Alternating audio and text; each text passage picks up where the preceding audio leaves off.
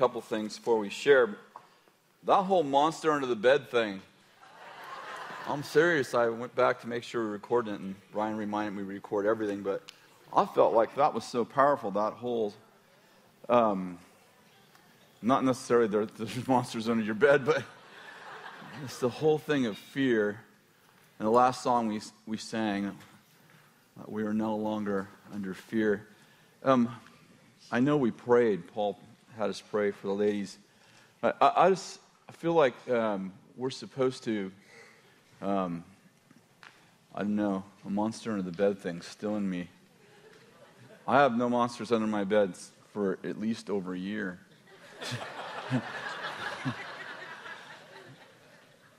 Obviously joking, but if you have issues with sleep, like night terrors, um, you, you, can't, you can't sleep at night, um, insomnia, um, anything that has to do with sleep, anything that has to do with night, you're afraid of the dark. A lot of people afraid of the dark. Um, anything has to do with that, would you just stand up? I really feel like there's something. When she was singing that song, I felt the Holy Spirit just touch my heart. I haven't ran back to that booth in years and said, make sure we record this.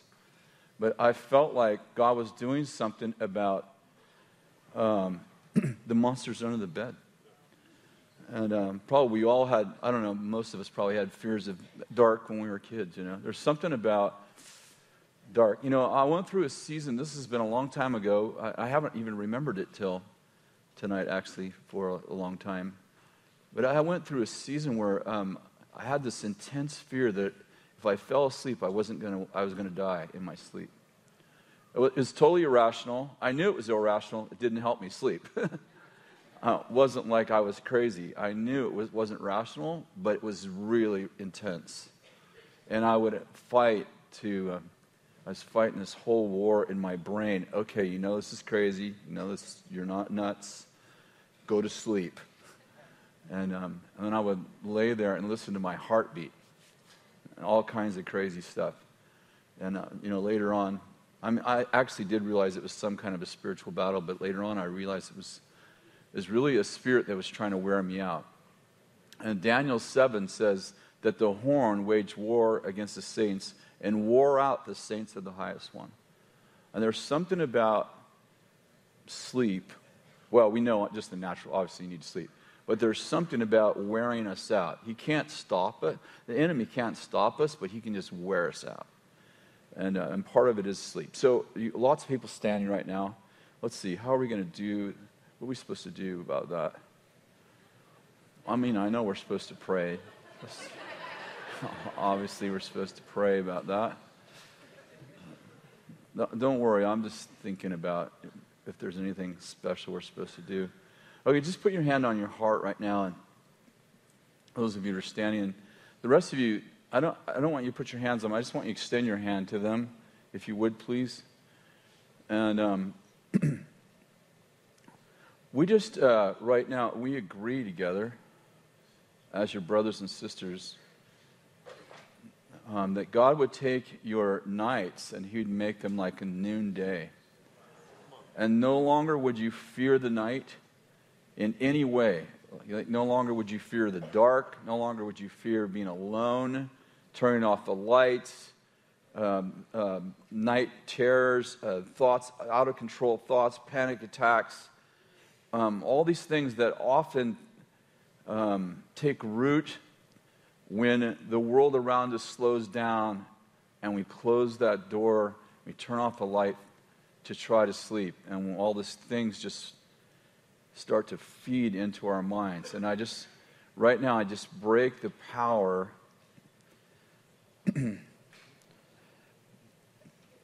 I break the power of darkness. Mm, just stay praying for a minute. I just want to see there's a verse that's come to my mind. Uh, maybe. You're good, right? No problem.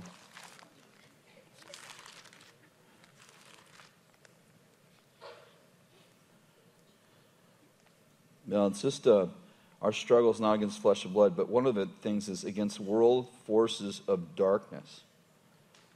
And um, I understand that that's not just about the dark, but it does often affect dark. It often affects our night seasons. And so, Lord, we just pray against this world force of darkness that is infecting and affecting your people. In Jesus' name, we break that thing and we pray and we release right now this prophetic word that says that your sleep shall be blessed. Beginning tonight, insomnia is going to be broken. Night terrors are broken tonight. You're going to go to sleep, you're going to lay down, you're going to fall asleep so quick, to be like, what the heck happened to me? And you're going to rest so deep, and you're just going to fall into the arms of God. And the monsters that are under your bed, they're going to just go away. They're going to flee. They're going to run away because this word right now, the Lord is using this word like a weapon of warfare. And so when you go, when you lay down tonight, I want you to think about this prophetic word where the Lord said, My sleep shall be peace. And I just release that to every single person. And by the way, if you're dealing with it during the day too, just receive it for the day. That way, pretty soon you'll be like, I like night, I don't like the day. But we just say this is all about you living in peace, me living in peace. And so we just release that over you in Jesus' name. Amen. Amen. so you're in a plaid shirt right there. You're back right there. You're looking at me. You're right next to, yeah, right next to that gentleman. Yeah, would you stand up, please? What's your name, sir? Did you say Ray? Ray. are, are, you, are you from here? Sacramento. Y'all saw the number five over you when I got up here. And I, uh, this is, a, this is a, a season of grace where the Lord is restoring things that were lost in your life, and especially things related to relationships. And Isaiah 60 uh, says, uh, it talks about your sons coming from afar, your daughters keeping carrying your arms, and it's a, I just feel like there's a spirit of reconciliation on you, and you're magnetic. Like the Lord has uh, shifted. You know how magnets attract or detract depending on the poles? I feel like the Lord has spun the poles around, and all of a sudden everything's magnetic and everything sticks to you in, a good way. And it's a season of restoration, and it's also not just a reconciliation for you, but through you, that the Lord's using you as a bridge between people to, uh, to reconcile people, to reconcile families. And I see the Lord putting a spirit of wisdom and a spirit of counsel on you. And I see you having, uh, uh, you know, just like from what you've gone through, the Lord, like, He uses us in our place of weakness often to, to and He flows through us in our, in our places that used to be broken. And um, so I, I just read Isaiah 61, verses 1 through 4. Those would be your verses and, and be ready for people just to stick to you, you know, just to want to follow you around. There's just this thing about favor. Yeah, you know the word grace and favor are identical in the New Testament. That means uh, that power, the power of grace and the, the, um, the attraction of favor, they're directly connected, especially in your life. Okay? Does that make any sense to you at all? All right, it's a good word. I, am right about that. I thought about it after I gave it to you. Should still judge still. Again. Yeah. You're right there. You're blonde. You're in second row, third row. Yes, you're shaking your head. Yes, yes. Yes, you. Could you stand up? I'm so sorry. Should have told you something to do, huh? what, what's your name? Vicky? Hmm, lots of good word. All right, that's a good name. Um, preparing. Uh, you, are uh, preparing the way for people. I, I, saw you, like, you know how they prepare, uh, I, I, guess, uh, ladies that are, um, uh, like they're running, they're running for Miss America contests and they take uh, months to show them how to walk and dress and act and give the, the right answers. And, and I feel like the, the Lord's going to use you like a Holy Spirit supernatural um, consultant for, uh, for beauty pageant, but it's not about natural beauty as much as it's about spiritual beauty. And I feel like he's giving you a ministry like it's, um, it's almost like supernatural coaching. And it's specifically, and it might be for someone else too, but it's specifically for ladies that are coming out of really dark places, um, maybe even prison, out of drugs, all this stuff, and they have no life skills. And I see you like teaching them how to be a princess. And uh, it's, it, it's on you to do this. Like, it's, uh, are you, maybe you're doing it already. I, but I see you even gather them in your home, and you're, um, I see the Lord like giving you all these verses that are really, pra- I mean, they're just practical life skill verses, like things that maybe most people would grow up with if they grew up in a Christian home. But I see you imparting them to these ladies and teaching them how to behave, how to answer, how, I mean, how to even even the proper way to sit at a table and, and be, you know, you know, uh, graceful and ladylike. And um, this is a really big deal to God that that um, that we learn how to live as royalty and nobility. So there's a great grace on you. You're a really special person. And your name is Vicky. Like victory, right? You got to have a battle to have victory, though. All right. That's a good word, too. I'm pretty sure I'm right about that. Um, let's just pray for the night. Lord, thanks for what you're doing today and already all through the, the day and the worship and all the ministers and Eric's message this morning and just and just hanging out with us through through the day. We just thank you for your um, your presence that guides us. And the Holy Spirit, we pray that you would guide us, tonight. you would guide that you would guide my words, that you would guide my thoughts, that you would guide our thoughts, that you would that you would mold us, and that you would um, give us the ability to um, grasp um, new kingdom ideas. In Jesus' name, Amen. Um, I, I, have uh, a little bit, uh, uh maybe a little different, strange word. First of all, I have a word for 2015, which um, I actually got uh, probably a month ago and shared with a few close uh, friends and some of our staff. And, and, um, and I don't know that it's completely. the reason why I haven't shared it publicly is because I haven't really felt like it was the right time. And, and uh, also, I felt like I haven't, I feel like it's not all fleshed out inside of me. So I'm going to give you what I have. Um, and then I'm going to, I, I, and I want to share with you. First of all, I feel like the book of Esther is, is the 2015, it's the book of 2015. I feel like, I feel like the book of Esther is the prophetic declaration for 2015. And so I want to tell you a little bit about what the Lord showed me um, about, about that. And I want to talk about the book of Esther in a couple of dimensions. One, I want to talk to you about the prophetic sense that I have for 2015 and how it relates to the book of Esther. And probably this is going to be more than one night. I'll probably do a series. I'm thinking I'm going to do a series on the book of Esther if I get more than past chapter 2. And uh, the second thing is, I, I feel like the Lord's given me some insight into some practical parts of, of uh, and some practical things to say about the book of Esther. Anyway, let, let me just begin by saying this. Uh, you know, the book of Esther is really, a, um, it's really a prophetic word for 2015. And let me, if you don't know much about the book of Esther, let me just tell you this, just give you a, a quick overview of the book of Esther. It's, it's about a king who divorces his first wife because she won't party with him. It's really true. He gets drunk and with his friends, and he tells Vashti to come. She's really beautiful, and he wants to show her off.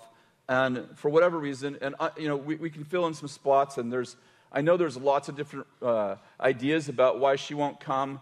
Um, you know, maybe because he's drunk and she doesn't want to be put on display. She doesn't want to be the trophy wife. I don't, I do not know. That's my own commentary on it. But, but maybe because she's rebellious or whatever. I, I, don't, I don't really, you know, who would know? You could guess.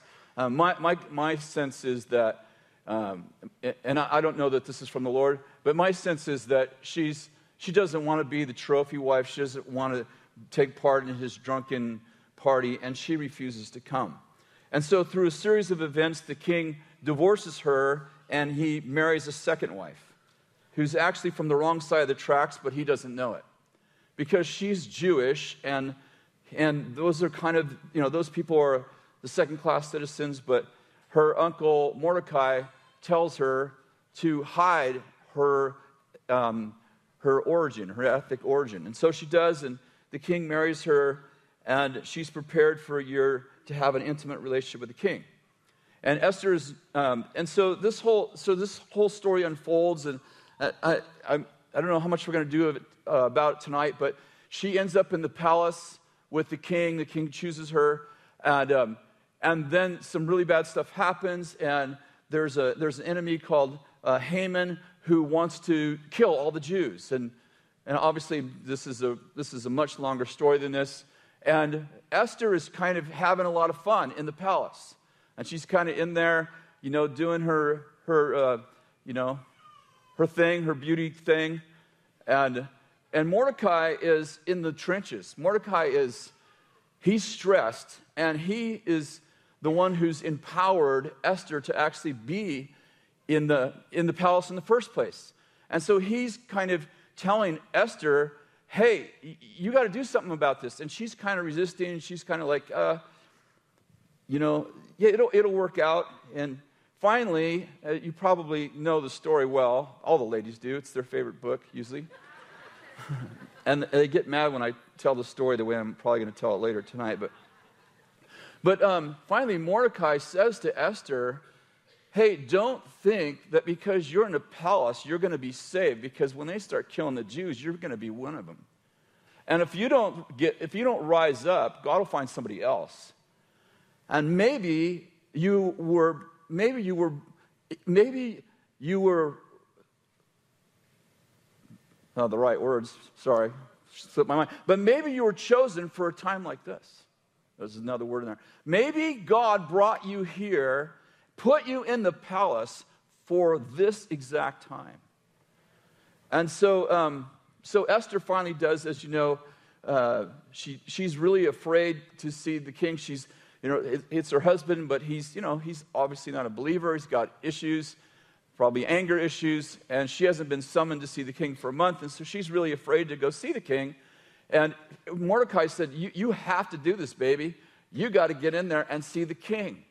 And so she says, Have everybody fast and pray, and my uh, maidens will fast and pray, and, and, and I'll do it. And so she does, and she ends up to see the king, goes in to see the king, and scared for her life. And, and of course, the great story the king extends the scepter to her and says, Come on in and influence me. Tell me what's, what's the issue.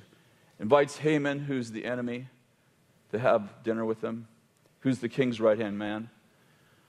And um, again, longer story. But basically, she says to the king after two dinners, That guy right there, he's tricked you. He's a snake. And he's trying to kill my people. And by the way, I'm Jewish. And, um, and Haman has, um, he's got all these, you know, he's, he's got all these gallows that he's developed, that he's built to hang Mordecai and all of his friends. And so the king, he's not in a good mood. He's got anger issues himself. And he basically hangs Haman on the gallows that he developed, that he built to hang Mordecai, her uncle, and all of their family. And then the king makes a decree and tells Esther, just do what you need to do to save the Jewish people. And We'll save that for another time because it's not really part of the prophetic word that I have. But I really feel this is what I feel. I feel like 2015 is the year when, when, the fav- when favor's coming back to the church. And this is a year of preparation. I want to tell you about it. I'm going to tell you more about it. So, this is year of preparation. And I, I had this vision really early, I think in uh, the first week of January. And I had, I had this, this vision. I woke up in the middle of the night of this king extending a scepter. And it wasn't the king of kings, it wasn't the Lord, it was, it was worldly kings. And they were extending the scepter to Esther, the, are you with me? The bride. Extending the scepter to the bride and saying, Come influence me. And I and I and it, you know, if you're if you've been around very long, you know that Christian Christianity and Christians and you know uh, and in a bigger sense religion has pretty much lost any influence in society like we're played as fools in almost every movie and we're you know when i was a kid we're the priest you know with the cross was the good guy in the movie typically you can just figure out that the priest in almost every movie is going to be the child molester he's going to be you know part of organized crime he's going to be some bad guy and, and we're played off as, as idiots and and all of that. And, and it's, been, it's been just growing and growing. And, and it's a Haman, hangman, demonic spirit that wants to strip believers from any authority because our commission is to make disciples of nations. I mean, it's a strategic plan to, to deflock the church and to demote us to a place where we have no influence in the world.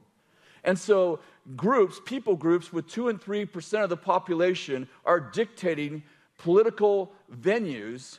Well, well, and all, in, at least in America, you know, Christians, people who would call themselves Christians, you know, are more than 50% of the population and can't move and don't dictate any political agenda almost at all. And listen, this isn't a political message, by the way. I'm not talking about politics, I'm talking about mindsets. And I, and I saw, the, I saw a, the king, I saw a king extending a scepter to the bride of Christ and saying, Come influence me. And I saw the church being very like timid, like, ah, they don't want us in there. And it felt like the Lord said, No, you don't understand. I raised you up for this time. Not just so you can have great meetings and you know, people can get healed and delivered. That's all awesome. But I am now extending the scepter. I have, how many know the, hearts of kings are in the, in the hands of the Lord? And like water, he turns it whichever way he wishes. And I really feel strongly that the Lord is moving powerfully among influencers and that he's raising up his Daniels, his Joseph, his Esther's, and name whoever else you want in there. That the Lord is actually giving favor giving us favor to influence that, those, those influencers. And I believe it's Esther season. And so I, I want to tell you a little bit about, about that. Is that, is that okay? Yep. So um, turn to Esther chapter 1, and we're going to read a little bit about Esther.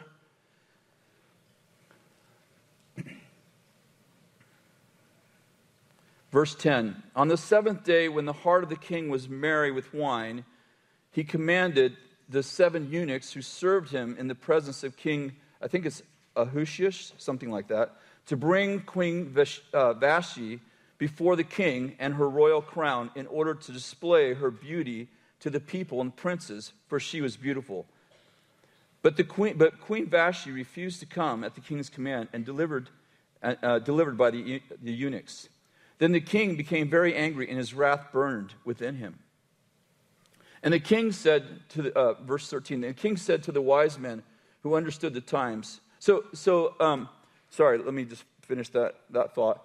So the king decides to uh, divorce his wife. Verse 13, the king said to the wise men who understood the times, um, What should I do according to the law? Verse 15, what is to be done about Queen Vashti? Because she did not obey the command of the king delivered by the, the eunuchs in the presence of the king and the princes, and this guy, sorry, Queen Vashti has wronged, his, this counselor tells the king, Queen Vashti has, has, has wronged not only the king, but also the princes and all the people of the provinces.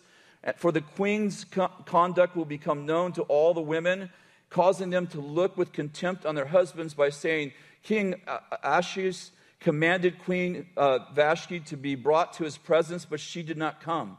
This day, the ladies of Persia and Mede, it's actually Media, that's kind of cool, huh? Who have heard of the queen's uh, co- conduct will speak in the same way to all the king's princes, and there will be plenty of contempt and anger. If it pleases the king, let a royal edict be issued by him, and let it be written in the laws of the Persians and the Medes that they cannot that cannot be repelled, that Vashti may no longer come into the presence of, of the king, and let the king give her royal position to another who's more worthy than she? When the king's edict, which will, he will make, is heard throughout all the kingdom, great as it is, then all the women will give honor to their husbands, great and small. Sorry, reading was so bad on that. But I think you get the point. So, out of the fear, out of the fear of the power of womanhood, there's an edict that creates oppression an oppressive response. Isn't that interesting? Are you guys, am I just so dead tonight? It's so funny tonight. I feel resisted, not by you. There's something just going on. I felt it early today, as good as the worship was. But So, Lord, we just break that off in Jesus' name. And we just pray for just peace, definitely on me and on the hearers, on everybody who's watching. So the king decides, the counselors say, listen, if you let your wife behave this way, if you let your wife tell you that she's not going to come to your drunken parties, then what's going to happen is everyone's going to hear about it. Like all the other women are going to hear about it, and they're going to rebel against their husbands, and there'll be no order in the home, and you got to divorce this woman. And so the king, you know, he's, he's, he's, fine, he's mad. He divorces her, and a while later, he misses her. And he starts thinking about what it was like in verse uh, chapter 2. He starts to remember what it was like to co reign with his queen. And he starts to long for her. And so he goes back to his counselors and he said, You know, what should I do? Like, I really need a queen.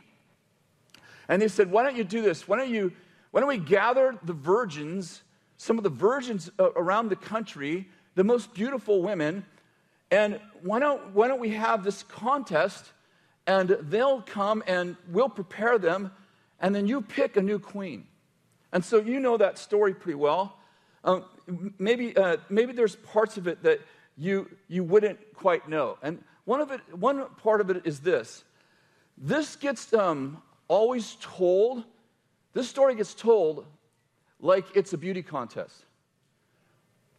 And, that, and it's, it's funny how we sterilize Bible stories, maybe so we can tell them to our children.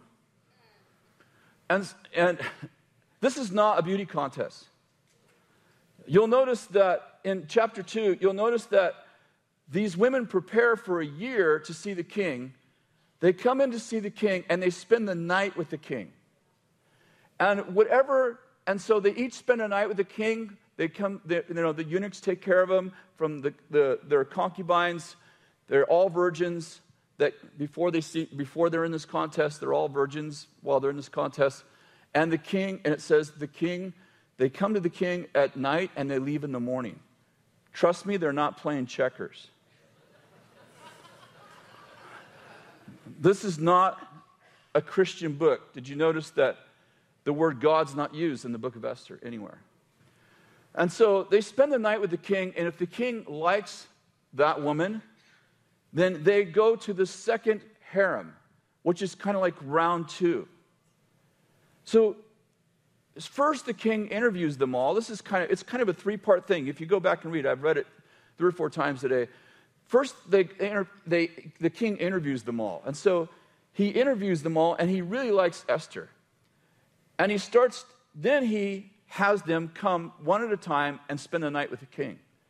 If the king likes them, if he likes what happened all night, then they go to the second harem and for round two, if you will. But what happens is kind of cool in that when he meets Esther, he, he, he just falls in love with Esther, and she stays overnight with him. She has a night with the king, and the king doesn't want to have, he, she won. And what makes the book of Esther good is that she took first place.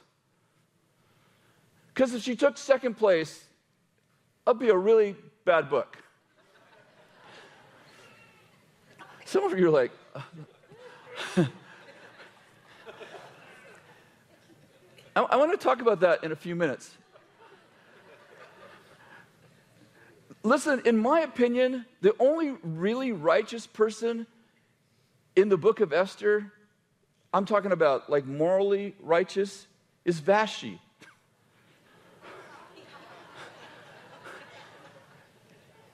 Uncle Mordecai convinces Esther to join this contest, which, trust me, is not a beauty contest. No, it is a beauty contest, but the only judge sleeps with all the contestants. You're not liking this at all. Especially the women, they're like, oh, you just wrecked my favorite book.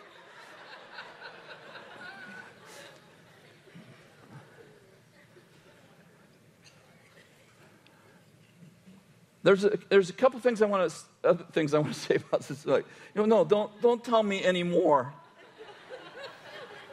verse 12 of chapter 2 is interesting. It says, Now, um, when each lady, when, um, I'm sorry, now when, um, now when the turn of each lady came to the king after the end of 12 months under the regulations of the women, for the days of their beautification were completed as follows six months with oil of myrrh, and six months with spices and cosmetics for, for the women.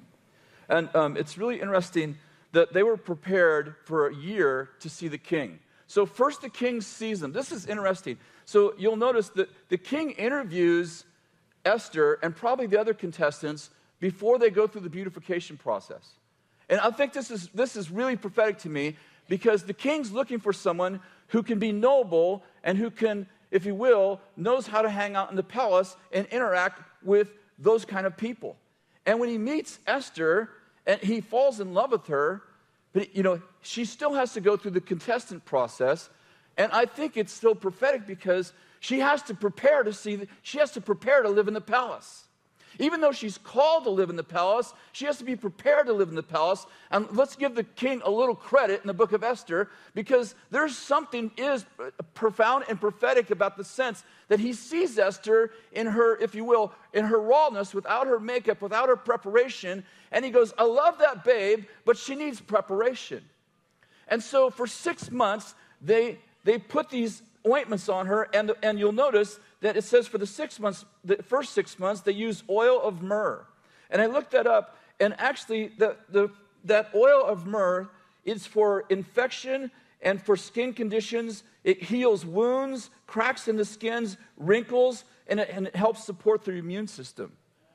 Now, if that's not profound about the body of Christ, that the Lord is, if you will, He's working on us not just to make us beautiful. Before he ever makes us beautiful, he wants us to be whole.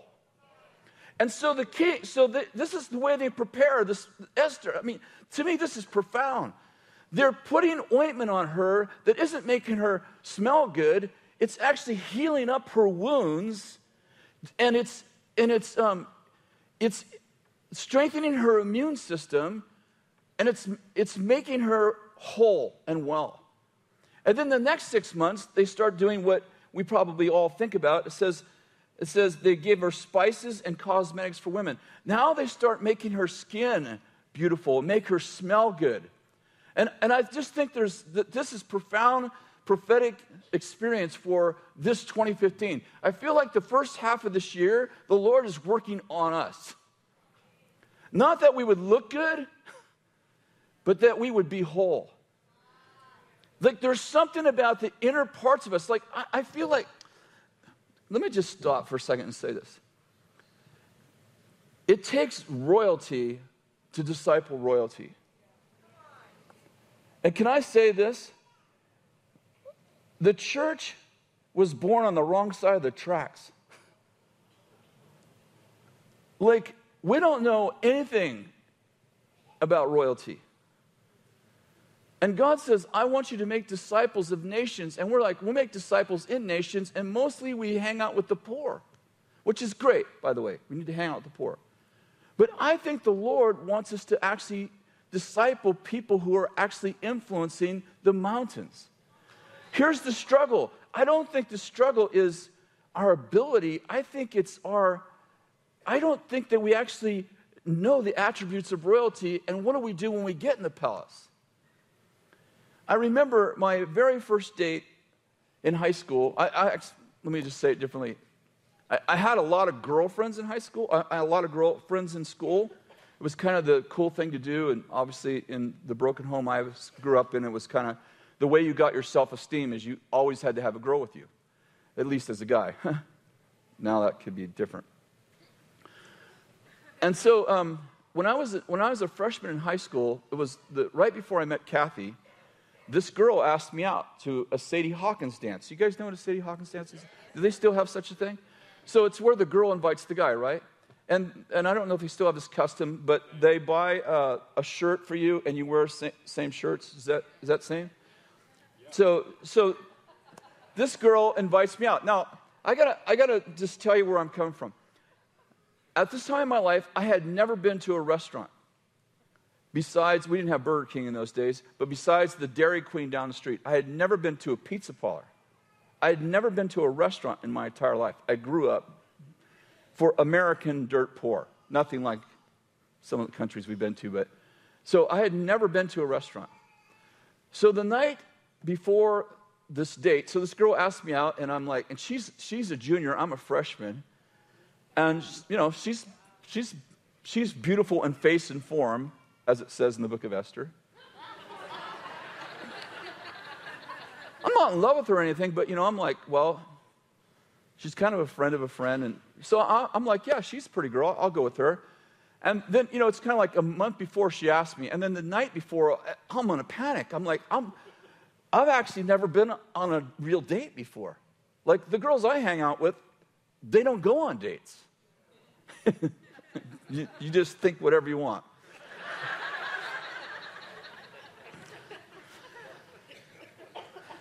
So I'm in, like the night before, I'm, I'm literally, you know, and I'm kind of a last minute kind of guy anyway. Like you give me a month to do a project, especially in high school, I'm doing it the night before, right? So I'm not thinking about it till the day before. I'm like, oh, oh tomorrow's the dance. And, oh, and she gives me the shirt the day before, which really like, oh, this is really going to happen. And I, I actually, I've never been to a dance either, so I don't know how to do that either. And she tells me that she's going to take me to a nice restaurant, which we went to a steakhouse. It would probably be, I don't know, you know whatever. It'd be probably like something a little bit better than Marie Callender's, you know? Not. But in those days, I'd never been to a restaurant. And so the night before, I'm in a panic, and my mom's like, what, What's wrong with you? And I'm, you know, telling her the whole thing. And and so I'll never forget this. My mom said, Okay, I'm going to set the table for you, and I'm going to show you how to eat in a restaurant. Because, you know, in my house, you ate fast. Because it was a limited amount of food, so there was a whole another skill set necessary in the house I lived in. so my mom set this, you know, she got out china, this china, and she set, you know, all these forks, extra forks, uh, extra spoons, and extra knives, and, uh, and you know, a napkin. And she, you know, told me, okay, you, you take the napkin, you put it in your lap. You, oh, you don't put your elbows on the table? Like, well, why not? You just don't do that. And you start from the outside and you work in, you know, with your utensils, and you eat the, you know, the, you know, the salad first, which seemed really stupid to me. I'm like, why would anyone want salad if you could have something else? anyway, so so she, so for an hour, my mother taught me. Literally, we practiced for an hour. I'll never forget it. So that night, so the next day, we go on the date. And we go this really, I'm sure, you know, like in my mind, it was like this amazing restaurant. I'm sure it wasn't like that, but and um, and we walk in there, and I am so nervous. I'm, I'm running through my mind like there's going to be extra utensils. Which one do I use first? Oh God, what if I get it wrong? Or she's going to think I'm an idiot, you know. And so we get we go we go in and uh, to the table. We get to the table, and it's uh, it's us, uh, you know, the two of us, and another couple. We couldn't double date it. So I sit down at the table. When I go to sit down, I'm so nervous. I hit the fork there's all these forks. I hit the fork, and the fork flies. This is the God's truth. I am not exaggerating to be funny. The fork flies off my table and it lands in the guy's plate behind me. You could not have planned that if your life depended on it. So, hey, I've never been to a restaurant like, I, am like, what's protocol for getting your fork back? so, and she looks up at me, you know, and she's like trying to not. I'm sure she's like, guy's an idiot, you know. So I turn around, you know, you, you guys know me. You can imagine when I was like, you know, 16. So I turn around and say, hey, dude, can I have my fork back? I get my fork back on the plate. Oh, Lord, I can't even imagine what this must look like, you know, now.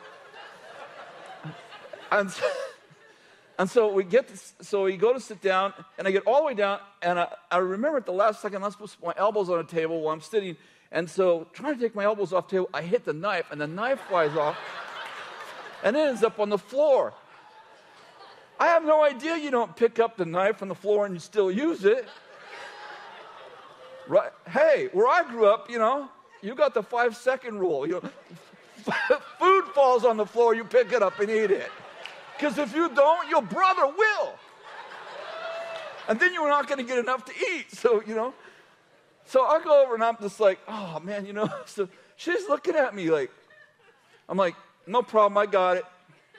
I pick up the, the, the, uh, the, it was a knife. Pick out the knife and I put it on the table.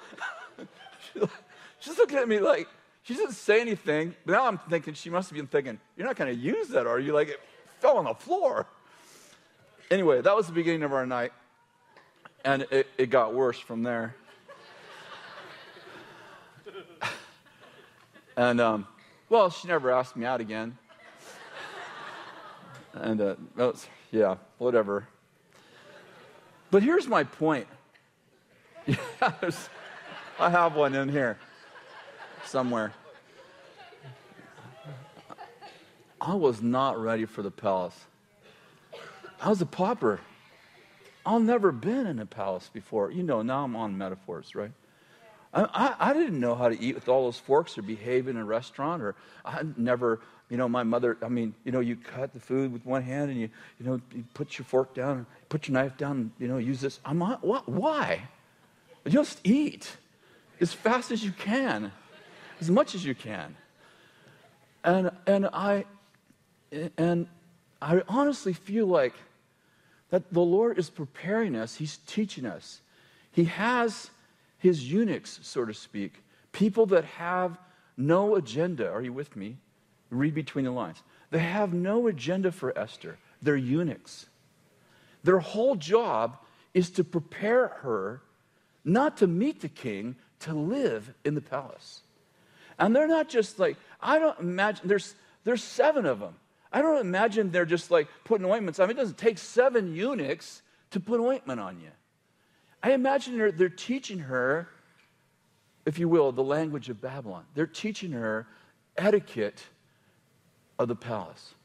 So that when she comes in to see the king, you know, she's not missing, what do they call it? Incongeniality? I don't even know the word. But she knows how to behave in the palace. And, I, and I'd like to suggest to you that 2015 is the year that we learn how to behave with royalty. And you're like, well, that, that's not me. No, no, it's you. It's you. It's you. Like the Lord wants to teach us how to behave with influencers. The crazy thing is, you know, I, uh, we've met some people recently that are you know, very wealthy, very famous people in the last several years. We've, we've been meeting more and more of those kind of people. And most of those people don't come to church. It's kind of crazy. Lots of them grew up in the church, but they had to leave the church to get famous. They had to leave the church to actually get, to grow because growing up in the church reduced them. And they don't come back to the church because when they do, they become the center of attention, and everybody wants their autograph and their picture. And can you take a picture with me? And it's like, There's nothing wrong with taking pictures with you know famous people or anything, but it's to the it gets to the place where these people like, I want to go and see God. I don't want to go and and see my fans and sign autographs for my fans.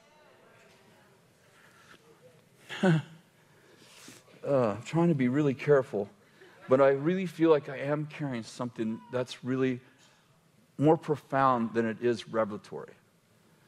And so these people, I was in another country recently, and I went there five years ago for the first time, and this um, very powerful family who I got to know through this kind of supernatural act, actually, um, they're, they're actually the rulers of their country. And so I'm like, so I, I, I meet her at, at this conference, and we become really good friends, and I finally become good friends with their family. And I said, so, you know, what church do you guys go to? She goes, no, no, we don't, we don't go to church. We do church in our home. I'm like, you guys are new Christians. You need church. She said, all right, I'm going to show you why I don't go to church. Let's go to church. This is my second visit. We go to church while I'm standing there, it's another language, so I, don't actually know what's going on, except for they're having a conversation. While I'm standing there, the pastor comes up, he introduces himself, da da da. Obviously, these people are famous, so they know, they know them. And the pastor starts talking to her, obviously in another language. And when we leave, I said, What was that about? She said, Well, he, he said, I, I haven't seen you. Started telling her she needs to be in church and asked her for her tithe. Yeah. Wealthy people. Hanging out with poor people. And she started telling me stories of what happened as they grew wealthy and trying to hang out with people who don't know how to behave in the palace. I'll just put it that way. They don't know how to behave in the palace. They get around somebody who's, who has notoriety and they just want, can I take a picture with you? And next thing you know, it's on Facebook, on Twitter, and everybody thinks that that's your friend. And I'm like, that's not the way to behave in the palace.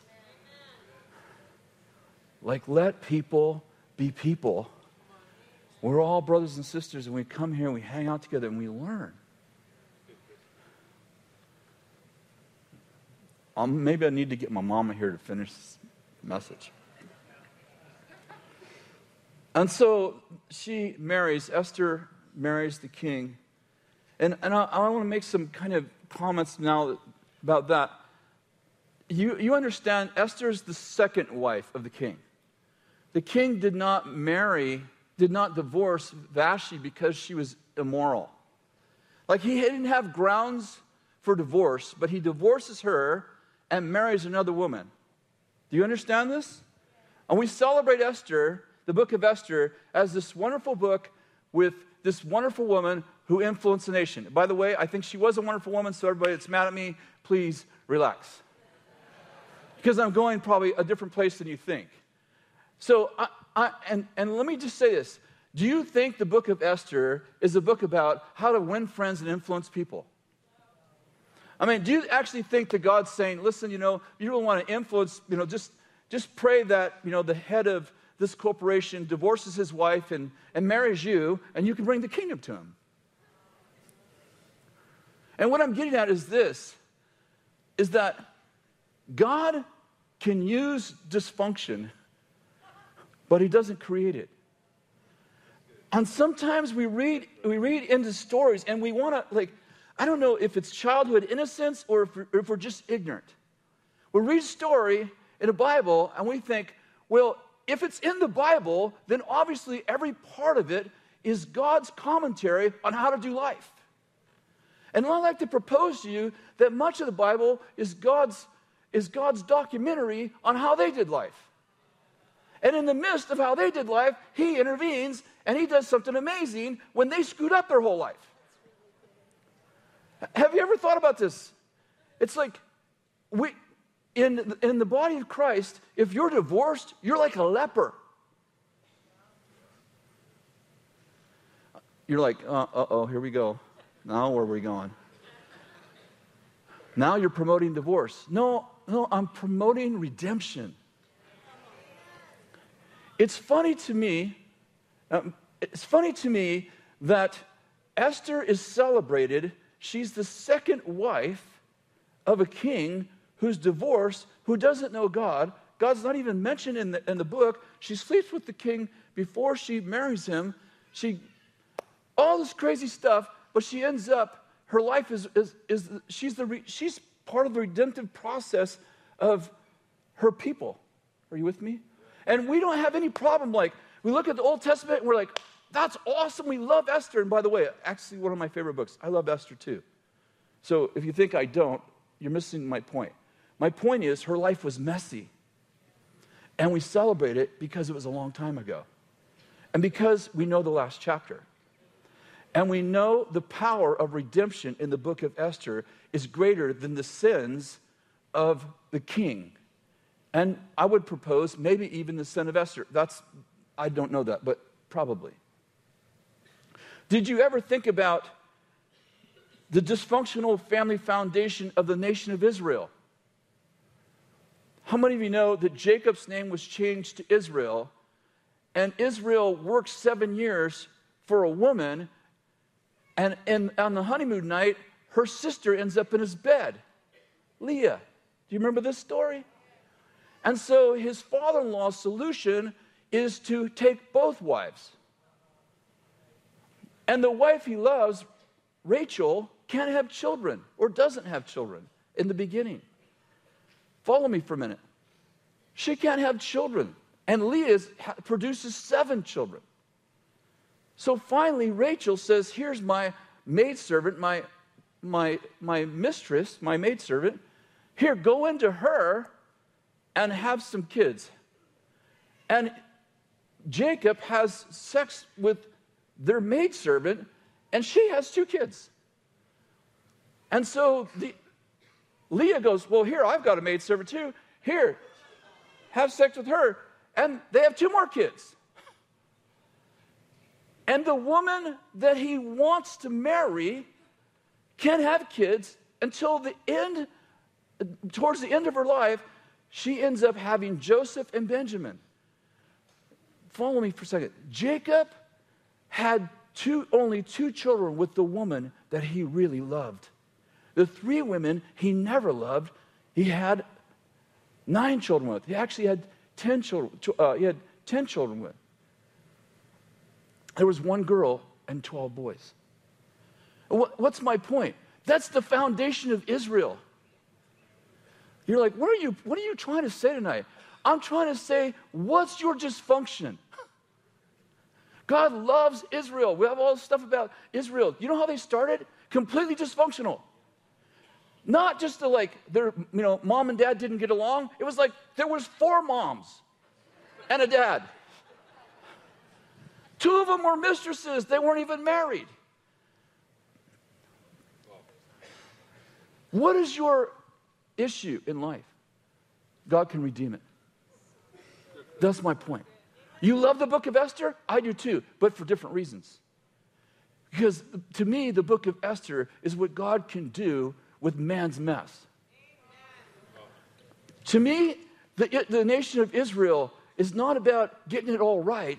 It's about getting God in the middle of your dysfunction and watch what God can do with your mess. How about David and Solomon? You've been preaching about Solomon. Do you know that Solomon was the son of Bathsheba, who is the seventh wife of David? who murdered her husband?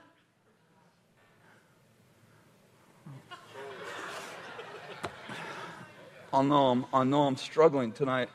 To, I, I can feel it. But what am I getting at? I'm saying this is a year when God's going to take your broken life and He's going to begin to put myrrh on it. Your wounds, your brokenness, your divorced, your broken, your, your whatever life. You're like, I'm just qualified because what? I don't know what, because what, but I, I don't know what your disqualification is, but I know who the qualifier is. Uh, someone asked me a question uh, on a private message on Facebook last week. They said, Can, um, can a divorced person remarry if they didn't divorce because of adultery? It was a private message, so no one else could see it. And so I, I thought about that for a second, and I said, well, if, if, if murderers can write 19 books of the Bible, then God can, re- can forgive and redeem an adulteress.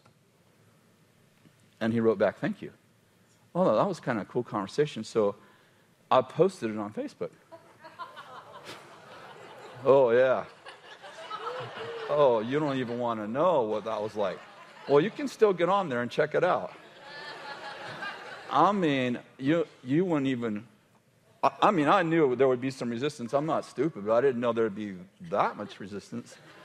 And I'm like, wow, this is really interesting dynamic. It's like we believe that the cross brought the blood of Jesus cleanses us from all sin and, and cleanses us from all reasons for sin, right? He who, confess, when you confess your sin, he's faithful and just to forgive your sin and cleanse you from all unrighteousness. Not just forgive you, but cleanse you from all unrighteousness. Isn't that true?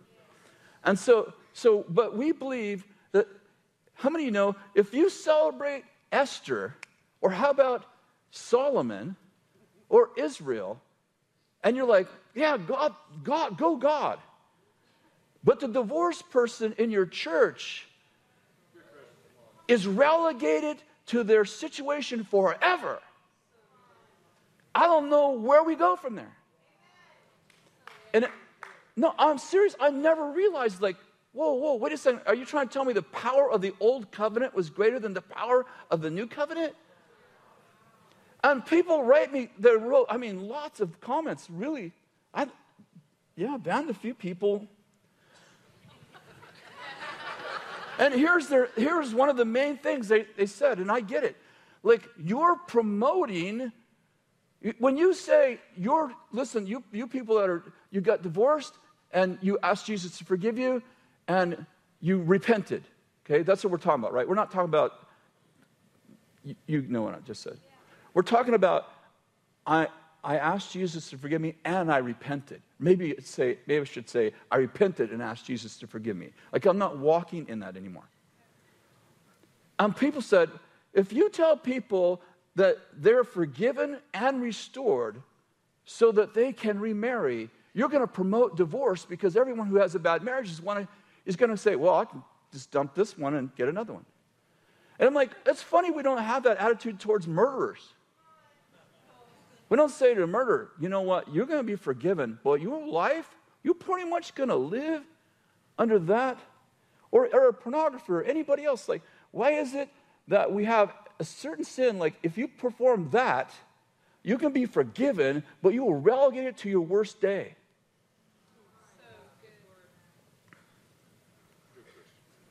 Are you following me at all?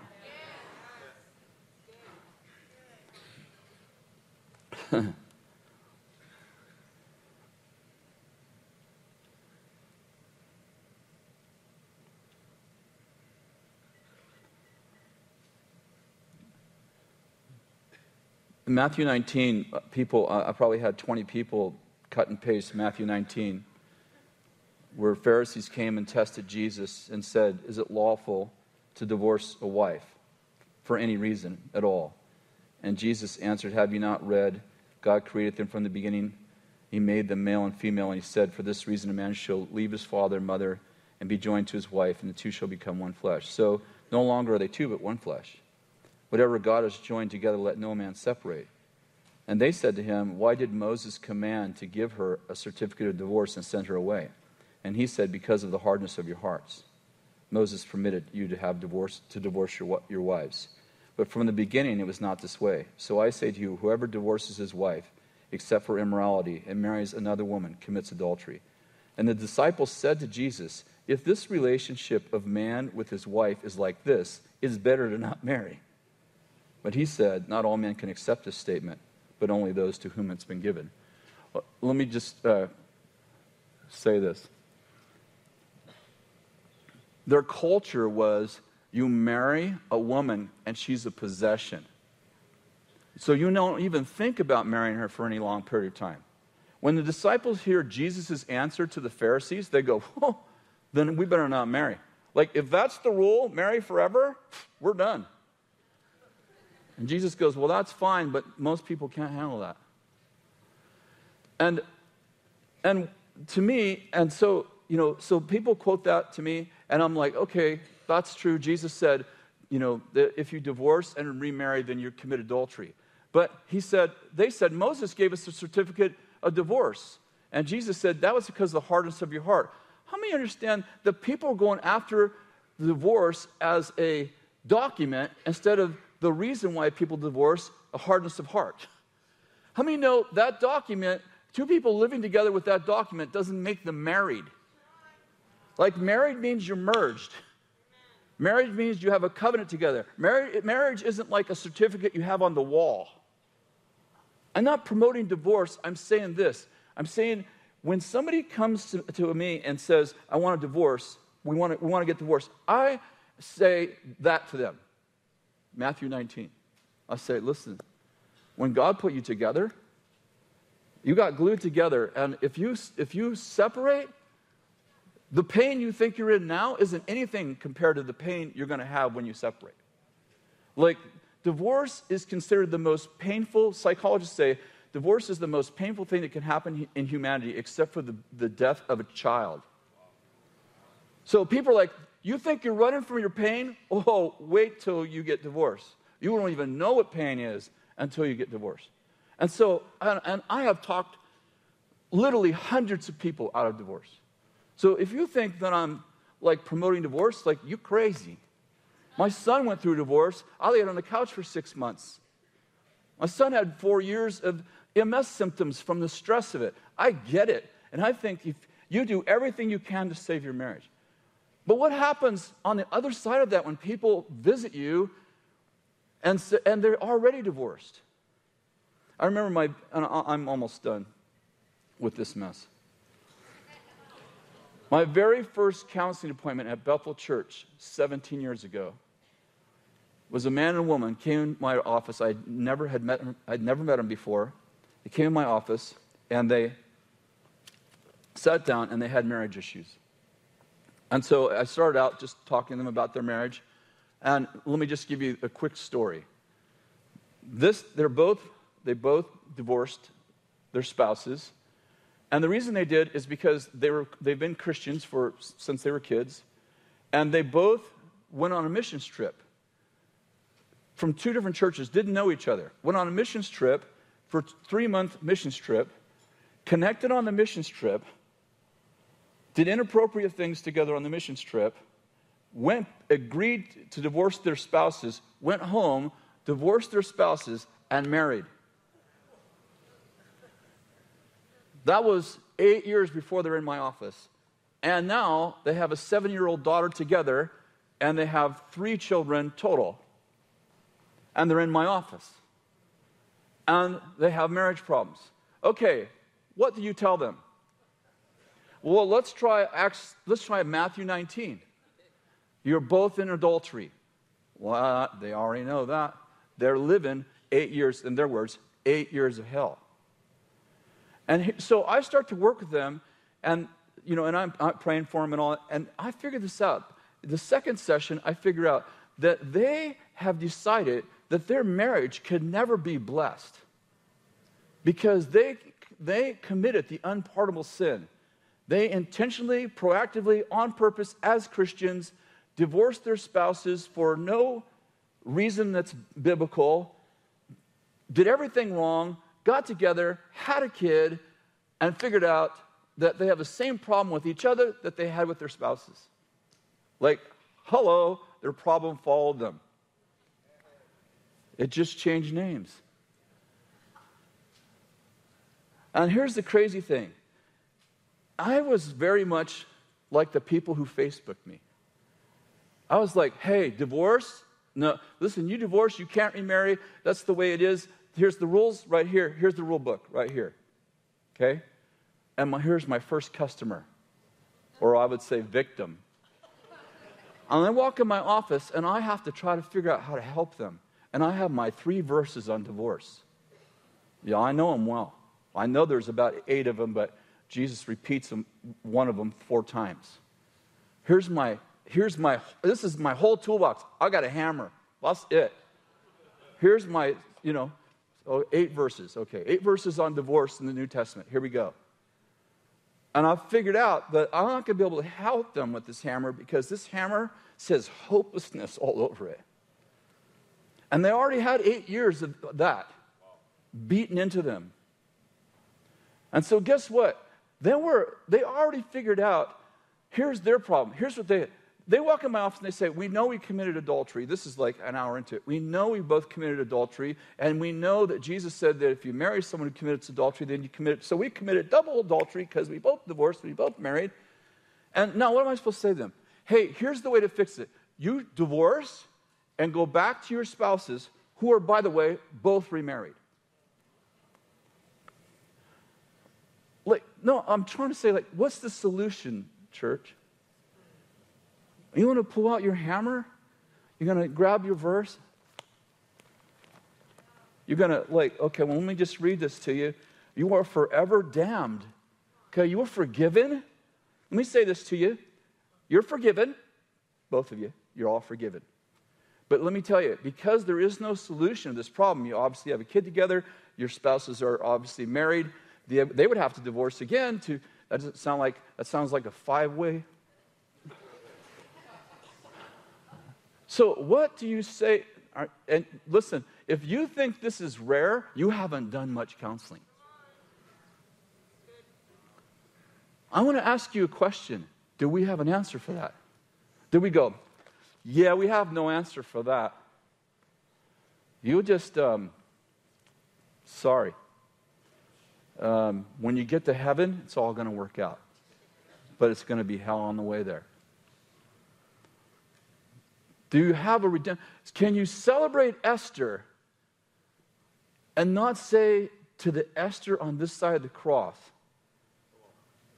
God's a redeemer? Listen, I, I, I know you're, I'm saying, these two people, my two, they became my friends. My two friends are trying to argue me out of you're going to be blessed. Because the second session, I decided, in fact, I prayed about it. Go, God, what's the solution? He said, Am I not a redeemer? It, did I not come to redeem the world? Is that thing they did unredeemable? Can I not work in that marriage? Can I not bless what I didn't start? And this is when I began to realize how did Israel start? How did Solomon's kingdom start? How did Esther start?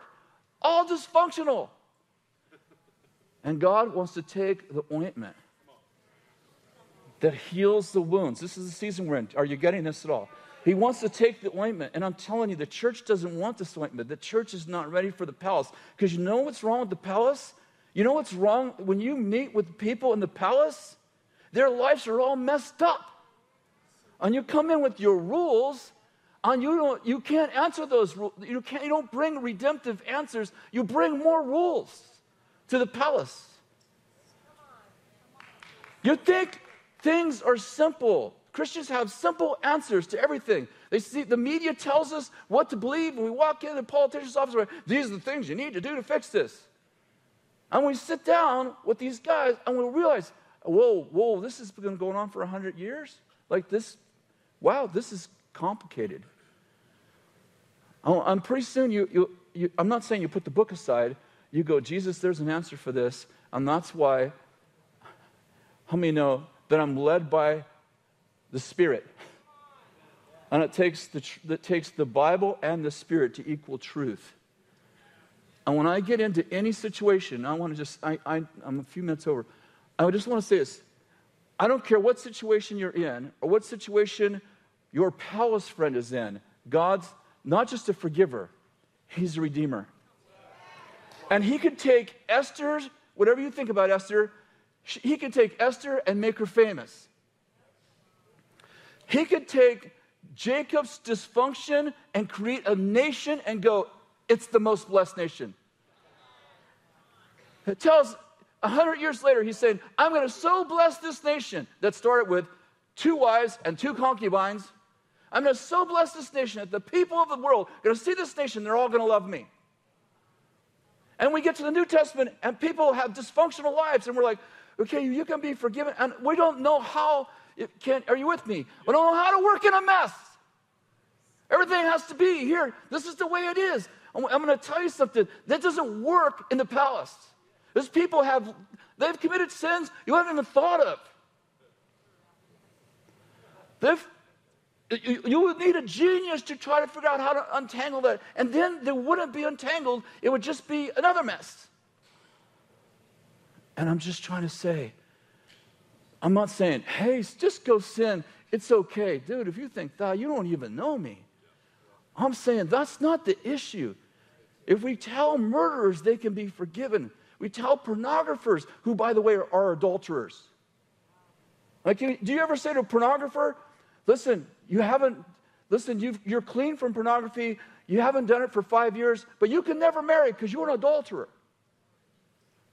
Or we can say, well, maybe you should cut your hand off and gouge out your eye, and then we'd be okay. And I'm trying to say to you, like, our simple solutions are they, they're rules that actually don't have the heart of the king. And we're telling people, listen, your problem is you got the certificate and now you're trying to, and now you, you broke the certificate. And Jesus is all, no, I'm concerned about their heart. I'm concerned about the heart. I'm not concerned about this. Moses gave you a certificate because you had a heart that was so hard that no one could help you. And now I'm saying, listen, is the problem the certificate or is the problem the heart? When I sit with someone, do I give them the rules or do I go after the root issue in their heart?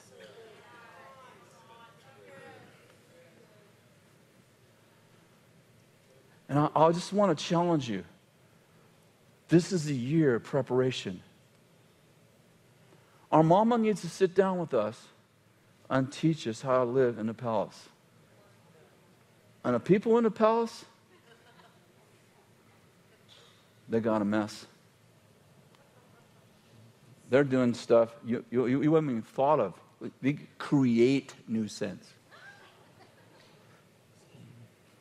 And when you sit with those people, and you come with your hammer, and your only answer is not redemptive, you don't have, listen, if you don't have a redemptive answer, you don't have the answer.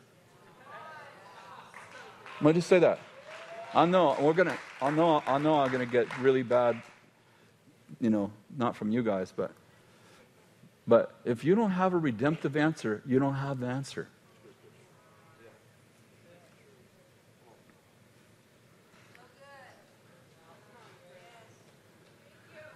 Guy and gal get married. Guy doesn't commit adultery but doesn't want to be married. She's, they're 20. They're 20, 21 and 22. He wants out of the marriage. He's been married a year. She's 22 years old. She, no adultery, no anything. He just doesn't like her anymore, doesn't want to be with her. Okay, she can divorce, right? They can divorce, but she can never remarry according to the rules. So she's a 22 year old that has done nothing wrong.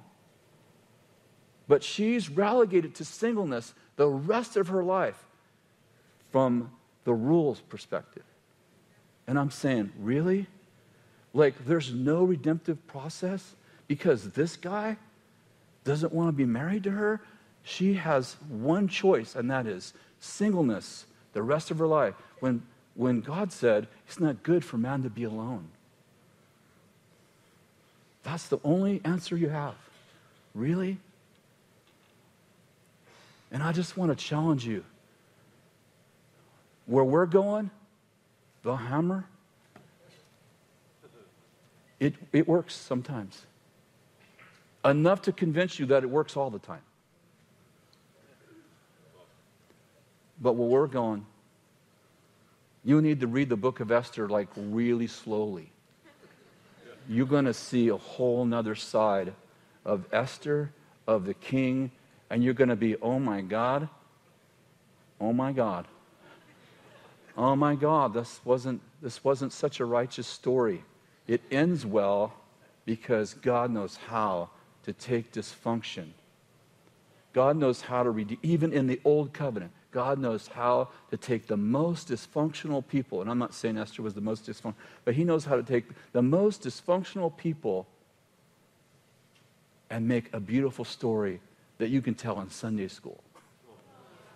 And I'll tell you the truth, I think, the, I think God loves the way we retell the story because it's the way He thinks of it, but it's not the way it happened. Would you stand? Let me just.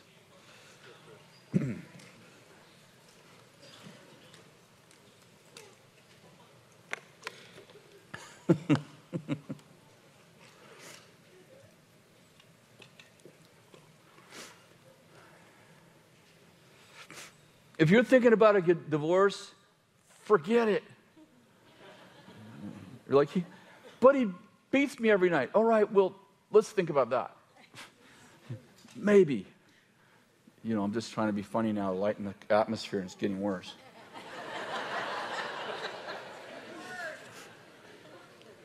Made a covenant forever.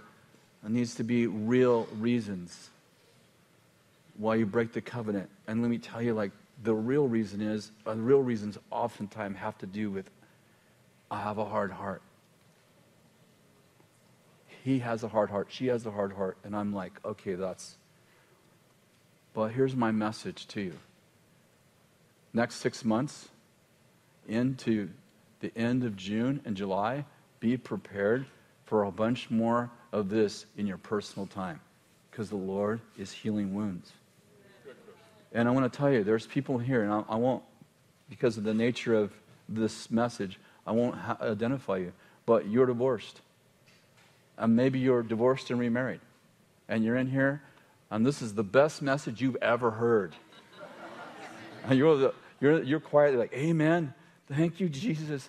I can go home. And I want to say this to you. I want to say this to you. If you've repented, if you needed to, if you repented, God wants to bless your marriage. If you're watching by Bethel TV, God wants to bless your marriage. Well, it's my third one. Then God wants to bless your third one. I don't care what you've done. God, want, He doesn't want to just forgive you, He wants to bless it. And listen, if He can't bless the third marriage, then there's going to be a fourth. Because we need God's blessing in our lives. I can't live a day without it, and neither can you. And so, Lord, I just pray right now for people who have been um, the ostracized. There's been no answer, no redemptive answer. This, this just this is the way it is, and that's it. God, I pray that you would just really heal people's hearts. That you would put mirth on them and heal their wounds. And that you would restore them and you would restore their immune system their ability to fight off disease. And God, I pray that you would heal marriages tonight. First marriages, especially, second marriages, third, whatever.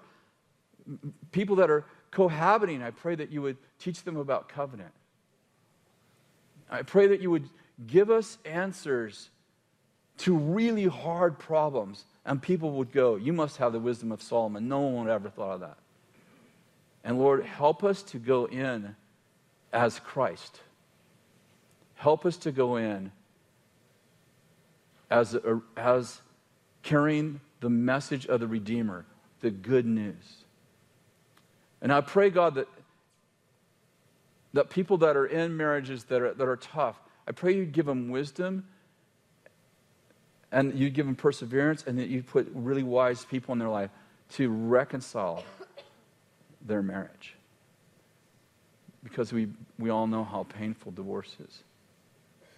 And Lord, I pray for this season that we're in as a church, not just Bethel, but as the church, that we would submit ourselves to the seven eunuchs. That people could come in and teach us and train us. People that have, they have no other agenda. They're not here to fleece the sheep. They're just here to teach us how to be prepared for a different world. I pray, God, that we would submit ourselves to this season. In Jesus' name. Amen. Thank you very much.